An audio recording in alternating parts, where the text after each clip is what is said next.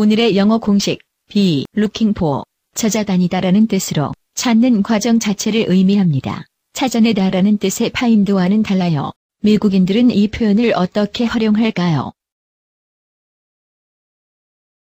If you go right in here to the Kodak Theater, they have an information counter just to the left of the entrance.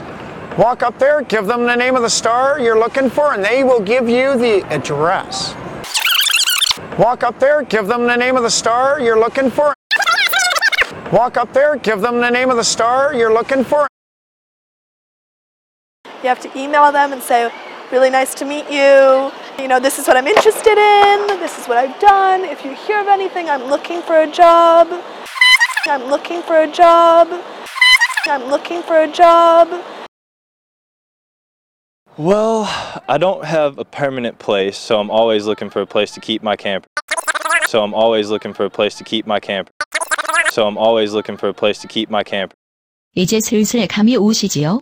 감을 실력으로 굳혀볼까요? 미국인 선생님의 쪽집게 강의를 들어보세요.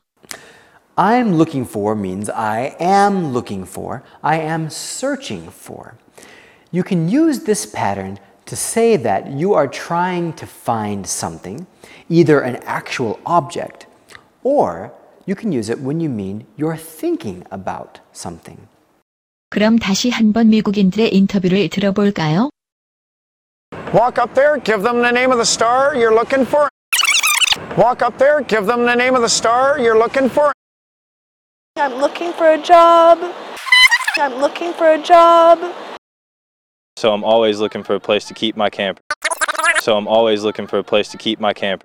이제 be looking for는 여러분의 것.